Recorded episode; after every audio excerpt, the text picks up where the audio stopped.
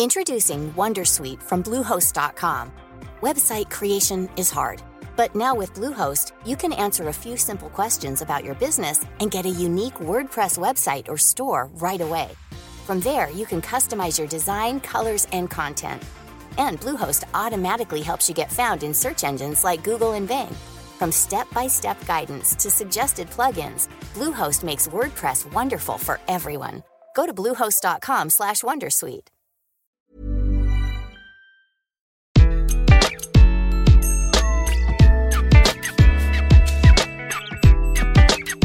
Bonjour, je suis Gaël Châtelain-Berry, bienvenue sur mon podcast Happy Work, le podcast francophone le plus écouté sur le bien-être au travail.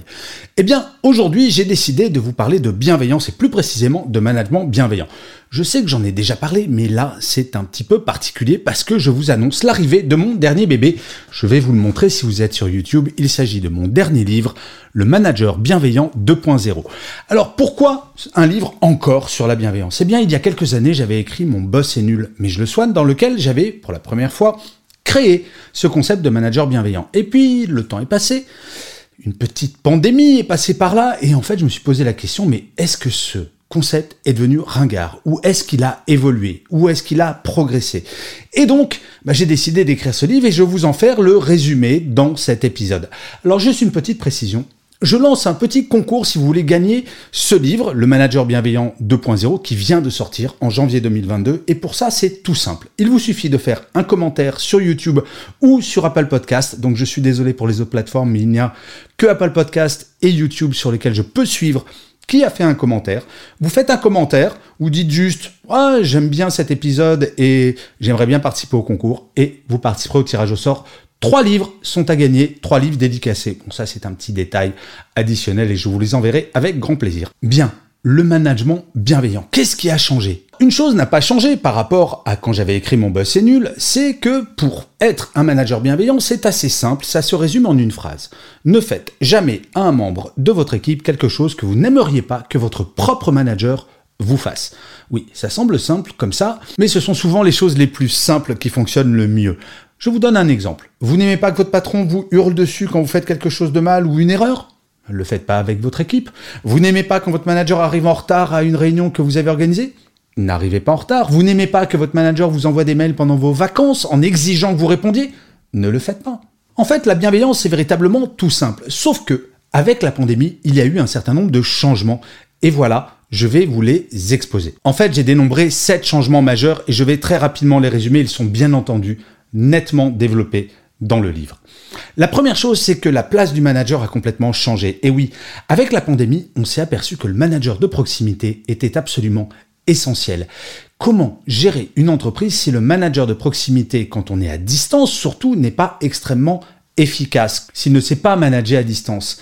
On a découvert qu'effectivement, un manager, ce n'était pas juste quelqu'un qui faisait du reporting, qui calculait des chiffres et qui donnait des objectifs. C'est également quelqu'un qui doit motiver les troupes.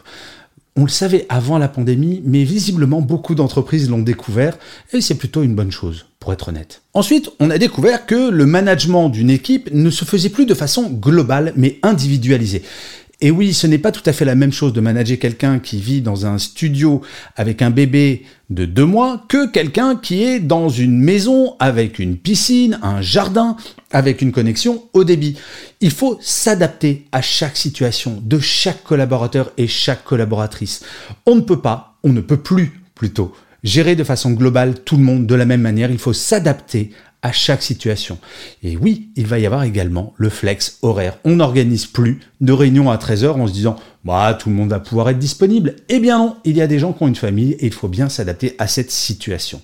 Le management est devenu individualisé. Le troisième point, et ce n'est pas le moins important, c'est que ça y est, on a découvert que les salariés avaient des émotions.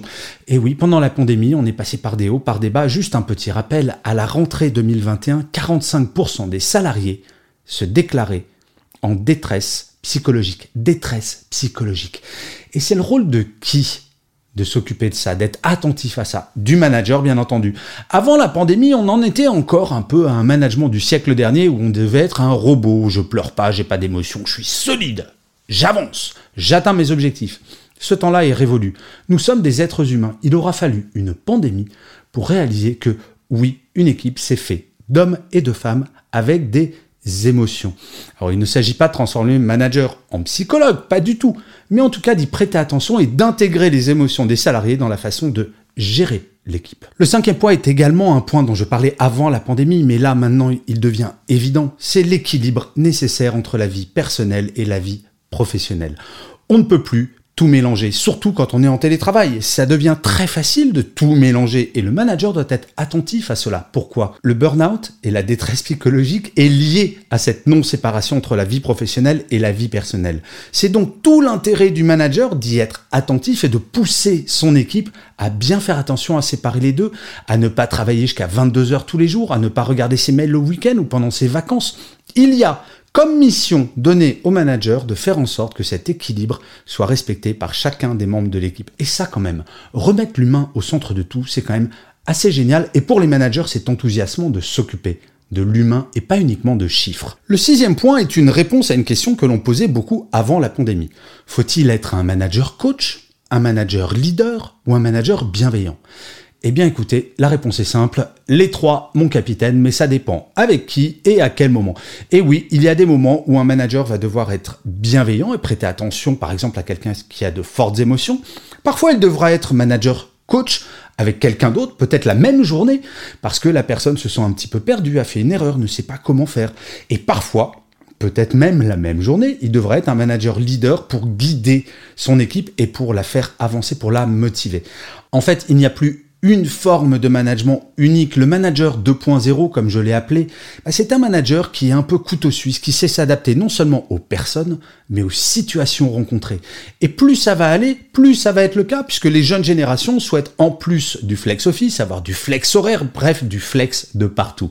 Le dernier point est probablement celui que l'on a plus vécu pendant cette pandémie et encore maintenant. C'est le manager qui sait libérer la parole. Oser demander aux équipes, mais Qu'est-ce que vous en pensez? Est-ce que vous trouvez que cette idée est bonne? Comment vous feriez? Et de libérer la parole, même de laisser les équipes dire bah ouais, ça j'aime pas ça quand tu agis comme ça, quand tu manages comme ça.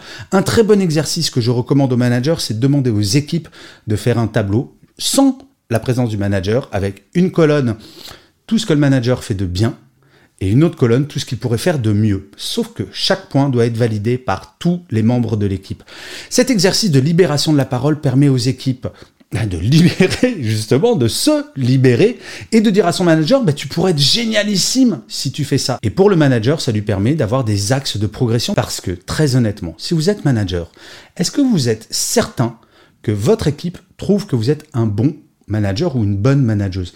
C'est très compliqué de le savoir. Et pour le savoir, une seule solution, libérer la parole. En fait, vous l'aurez probablement compris, ce livre, c'est pas un livre de théorie, c'est un vrai livre pratico-pratique qui va vous donner des clés pour mieux manager. Et si vous êtes manager vous-même, ça peut vous donner des clés pour mieux comprendre votre manager et peut-être l'aider à devenir un bon manager. Je précise quelque chose, je suis très content. Alors vous le savez, peut-être si vous lisez mes articles sur LinkedIn ou sur mon blog, il y a un artiste qui s'appelle Julien Laurent qui illustre tous mes articles et il m'a fait l'immense amitié d'illustrer mon livre tout au long des chapitres et ça fait partie des petits plaisirs lors de la lecture. J'espère que vous lirez ce livre parce que très honnêtement j'en suis plutôt fier et je pense qu'il fait progresser la réflexion sur le management. Exceptionnellement, vous savez quoi? Je n'ai pas choisi de citation pour cet épisode. Je sais, c'est pas bien, mais je me voyais pas m'auto-citer. Je trouve ça un peu particulier. Mais malgré tout, j'espère que vous avez apprécié cet épisode. Je vous remercie mille fois de l'avoir écouté ou de l'avoir regardé si vous êtes sur YouTube. Je vous rappelle que si vous voulez gagner un exemplaire dédicacé, vous laissez un commentaire sur YouTube ou sur Apple Podcast et vous serez peut-être d'ici la fin de la semaine tiré au sort et contacté pour que je vous le fasse gagner. Je vous dis rendez-vous au prochain épisode et d'ici là, plus que jamais, prenez soin de vous.